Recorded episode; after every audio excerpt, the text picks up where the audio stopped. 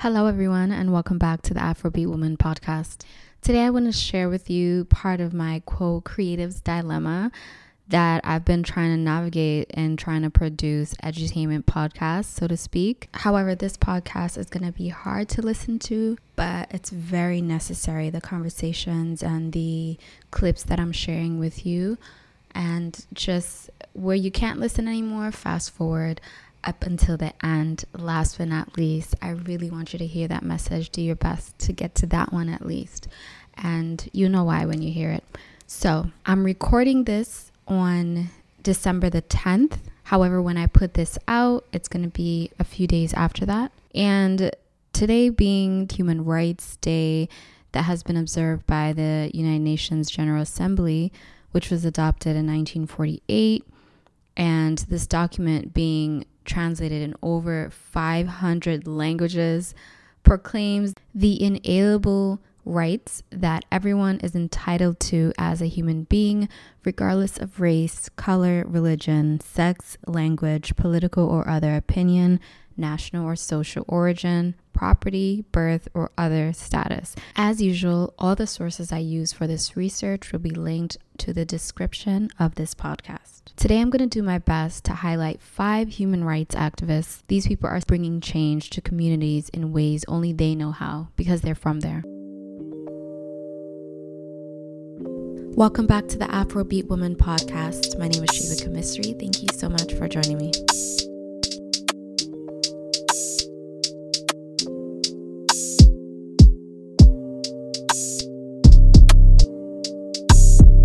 My name is Boniface Mwangi.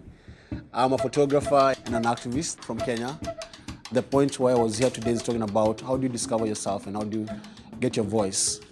If you discover your voice and discover yourself, then you, you give value to the world. Anybody have any concrete thoughts on what, if anything, they might do? I would work in advocating for women throughout the world. I would go to places like India and Africa in the Middle East where it's like it has the most issues. Can I ask a follow up question?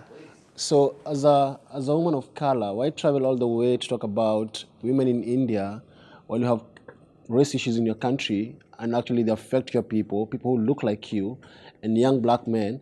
And if you speak about it here, they'll hear you more because you're local.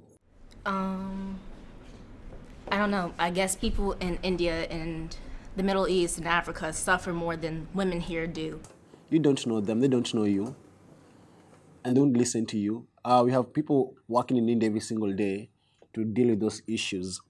Why don't you start local before you go international? No, I'm not putting you on the spot. Sorry, I'm not putting you on the spot. I, I do apologize. It's okay.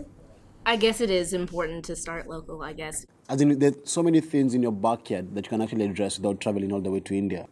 So there's the idea that you need to be helped. I don't think we need to be helped.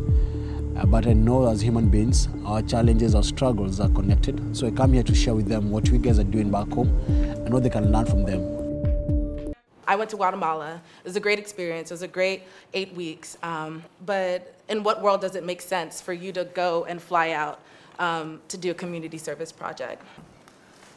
in terms of someone coming from a different country and going and making impact or doing work, it just seems like it's less helpful than it would be if these people were being helped by people within their community so they could have a continuing relationship.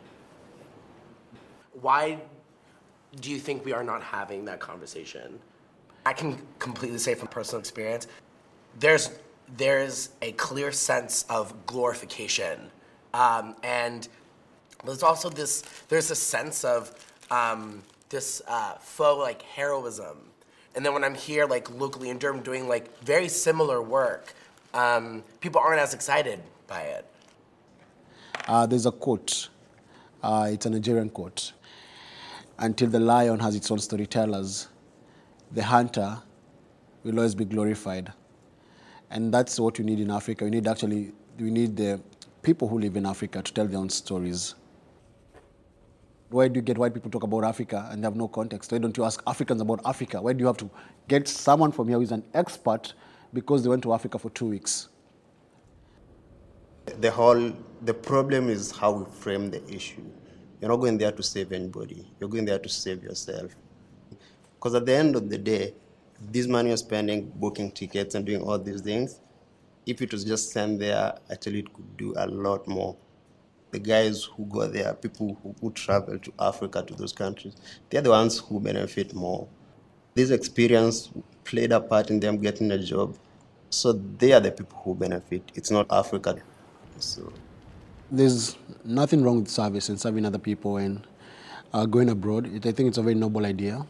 Uh, the question is the why are you doing it? And that's what you brought up. And why go abroad if you can serve at the local shelter or the homeless place locally? And my concern is that you guys, as you try and save the world, you're neglecting the issues at home, like race issues, what happened in Missouri right now. When I heard this clip, it resonated with me for many reasons. The point about being aware of the issues that are local to us rather than trying to advocate for issues foreign to us. This clip from the New York Times op ed by Boniface Mwangi titled, An African's Message to America Help Yourself. Boniface Mwangi is a photojournalist, activist, a two time recipient of the CNN Photojournalist of the Year award. He's the founder of PAWA 254 in Nairobi, Kenya, which is a art collective where visual art is used to power social justice. Through workshops, forums, and events, PAWA 254 empowers the young professionals and disadvantaged youths for the advancement and safeguarding of human rights in Kenya.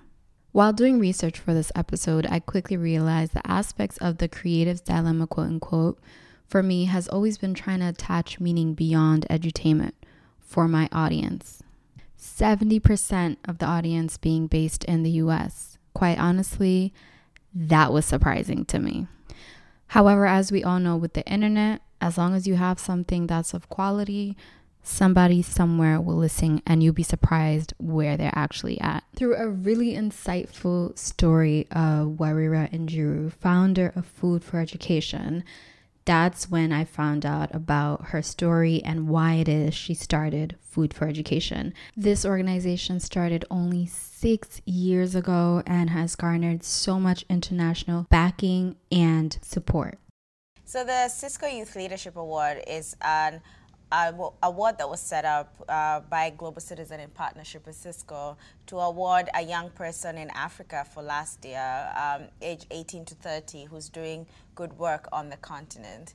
And um, you the prize was obviously getting to go on the Mandela 100 stage, $250,000 for your organization, and the ability to network as well. So it was really an incredible honor to win it, especially because so many young people are doing such good work across the continent. Yeah, and and you won because of your organization, which is called Food for Education. You're the founder and executive director. Can you tell us more about Food for Education? Food for Education uh, provides low-cost, nutritious, high-quality school meals to public primary school children in Kenya, and we're doing this through a model that we've developed that centralizes production and distribution of meals. We source food from local smallholder farmers and use the food, cook the food, and then take it to 10,000 kids every day. We started off really small with just 25 kids and now work with 10,000 every single day. When I went to university in Australia and I was doing my degree, I was learning about nutrition, the impact of nutrition, which I mean, I had an idea, but didn't really know the nitty gritties of how, like, you know, if you don't get enough nutrition before you're five, it affects you for the rest of your life, brain development, physical development. So I connected the dots between that, and I'd grown up in the area we work in, one of the areas we work in right now, Ruiru. I'd seen a lot of kids who were not getting what they should have out of school. You know, for me, I went to school, and my parents would push me. They'd be like, "What do you need? You need a textbook? We'll buy it. You need book, you need food? You will get it. You know, you need this. All the things you're given, you're basically given the tools to succeed."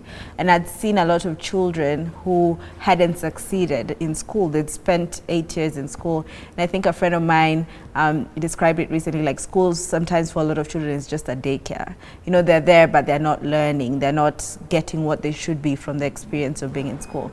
And one of the things that with combined with the education I was getting was that nutrition was a big thing that was now making school not as beneficial for children as it should be. And so that's why I started that because it was just a mixture of my background, having grown up in Ruiru and seeing that around me, and also um, having the now the knowledge, the back knowledge of what the impact of nutrition is. So where did you get started? Um, I started when I was um, in Australia, still doing my degree. I was in my second year of uni, and um, I'd just been there for a little next close to two years, and I you know, I'd volunteered for different organizations, but none of them are working in Ruiru where I wanted to start and where I felt the most connection to. And so I decided to call a few friends, do a small fundraiser. Uh, I made Kenyan food for them. We raised $1,680 Australian dollars, which was around 125,000 uh, 125, shillings. And then we started um, a school feeding program for 25 children. We built a small kitchen, bought a jiko, and started a, a, school feeding program for just the 25 kids to come and eat. How did you select the school? What criteria did you use? So we selected the school based on um, the proximity to the church. So this was the closest um, school where the children could walk, have lunch, and then go back before lunch break was over. The teachers helped us select the children, the 25, because it was a school of around 700 students then. So um, it really helped, they helped in terms of identifying the children who really needed help. Moving from 25 to 1,600, how many years has it been? Oh, it's been, so from 2012, so it's been around six to seven years. Part of that, I did my degree, I finished it, I moved back home, I started a master's, I stopped the master's, and then I decided to now work on this full time.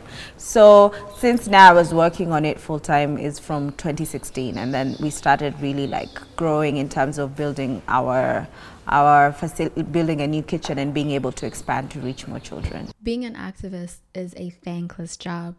A lot of the times people get hurt, people lose their lives or their livelihood. That isn't always the case, of course, and that's why Wawira story really resonates, and I had to share it today. Can you imagine a world where we're all working on our interesting work, as Seth Godin calls it, where we're not even able to describe it in a job description because it only resonates with us and it only makes sense to us.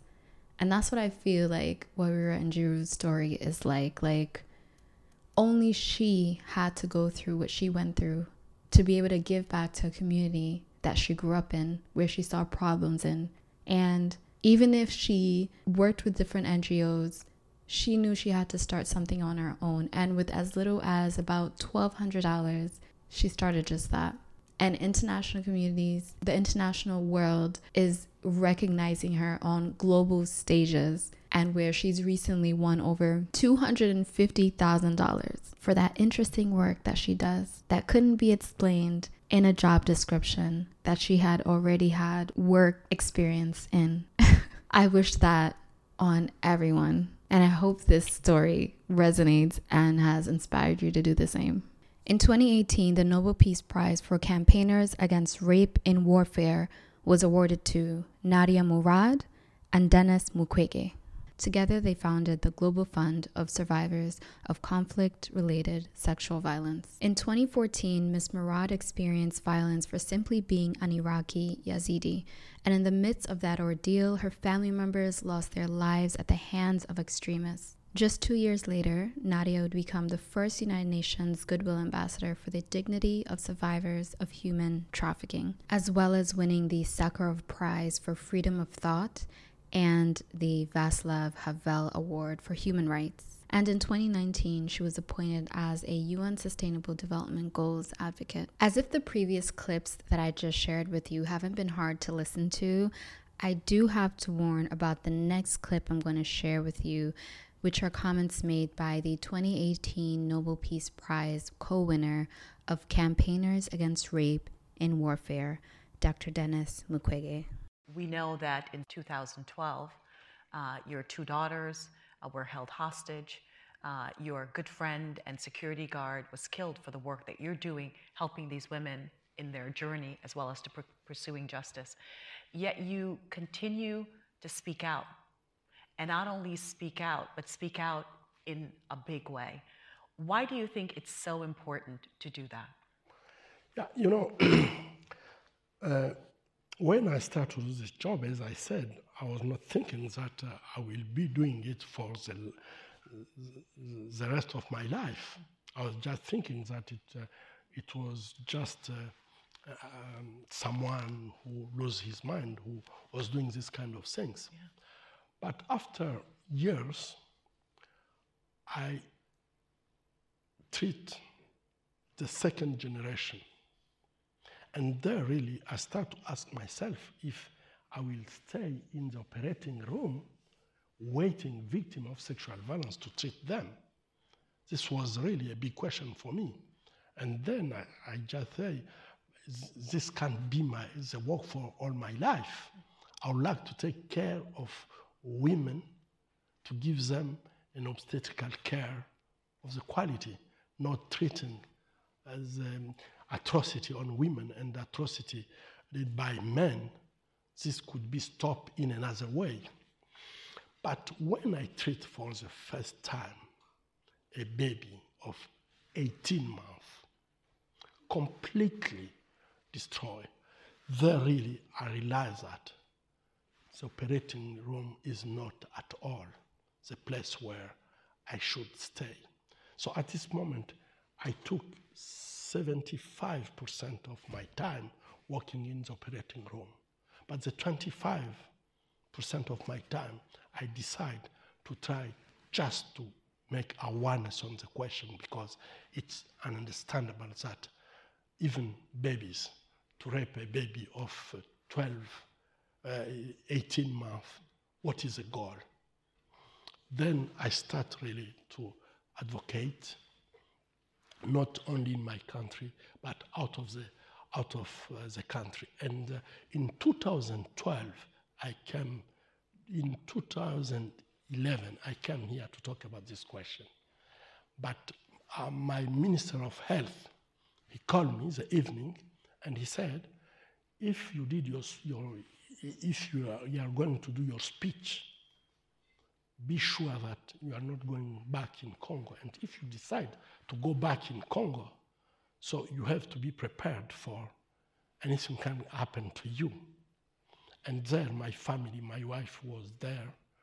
I just thought that I can't do this because it will be to take a big risk for my family. Mm-hmm. And I, I don't have a right to decide for them. So I canceled my, my speech 12 hours before. And this was really something so touching for me, but I did it. But the next year, in 2012, there I decided to do my speech. And just after my speech, uh, one or two, two weeks uh, after, I returned back in, in Congo. And there, at my door, five people with, with guns were waiting for me and um, my two daughters were taken in hostage in the house. And this really was a terrible thing because uh, one of my friend and guard tried to protect me. When the men start to shoot on me, he just go to try to, to take his, his, his guns, but he was the one who got a bullet and me and him, we just fall down in the blood, and it was terrible, terrible things. But at this moment, I feel just it was enough to stay in Congo. I, t- I took a decision to leave the country. Mm. Tell us about you coming back to the Congo after that. Yeah, uh, I have friends here in the state. Um, I'm working with Physician for Human Rights so um, we discussed about the situation, and everyone finds that it was not at all acceptable, and uh, I'm not protected by by my state. I'm not protected by anyone, and in this condition, maybe I escape, but uh, something even worse can happen to me. So I come in, and uh, I was in Boston. But uh, after two months, I got the first message coming from women. And uh, the women told me they wrote a letter to the president of Congo, Mr. Kabila, and they asked him to bring me back. They didn't get an answer, of course. After two weeks, they wrote another letter to the Secretary General of the UN asking him to bring me back because they need me. And if UN and the government can't protect, they will, they will do it. And there I just found that, okay, women are so strong, so they want to show that they can do something. But I didn't believe in what they were write, uh, writing. But after one week, I received a message. They came to the hospital with vegetables and fruits and starting to, to sell it. And they said, each Friday we'll come here with $50 until we get his ticket and the ticket of the family to bring them back. And there really I say, okay, this is very ambitious because I know that most of them, they don't have one dollar per day uh, for their own life. How they can think that they will pay a ticket for me to come back and pay the ticket for my family, my wife and my two daughters. So I found that this is really an ambition, but yeah. And I just sent a small message to say, uh, thank you for your idea, but I think that uh, we have to wait and see what will happen. But the Friday after, they come again with $50. And there I start to really realize that they will not stop their action. Yeah. And um, the, after I just talked with my family and I said, I can't really, if I can take, I can put on the balance my life and the life of thousands of women who want really me to come back and are ready uh, even to do this big sacrifice selling fruit and vegetables themselves. They have nothing, but they still want really to support me. Yeah. I can't let them in, in this situation. I have to go back. Mm. My family support me, and we return.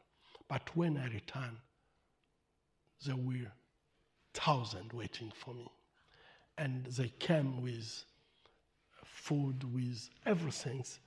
And all the authorities of the country were there, and they said, now we have a team of 25 women for each night who will just be around the house of Dr. Mukwege.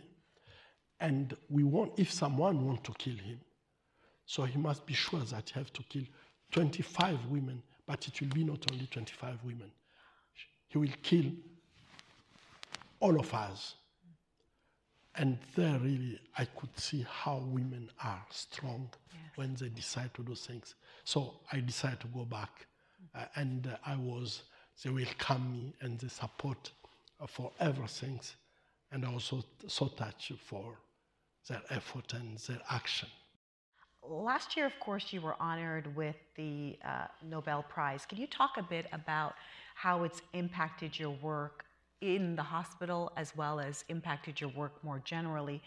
And in particular, what has the Congolese government's reaction been uh, to your Nobel Peace Prize award?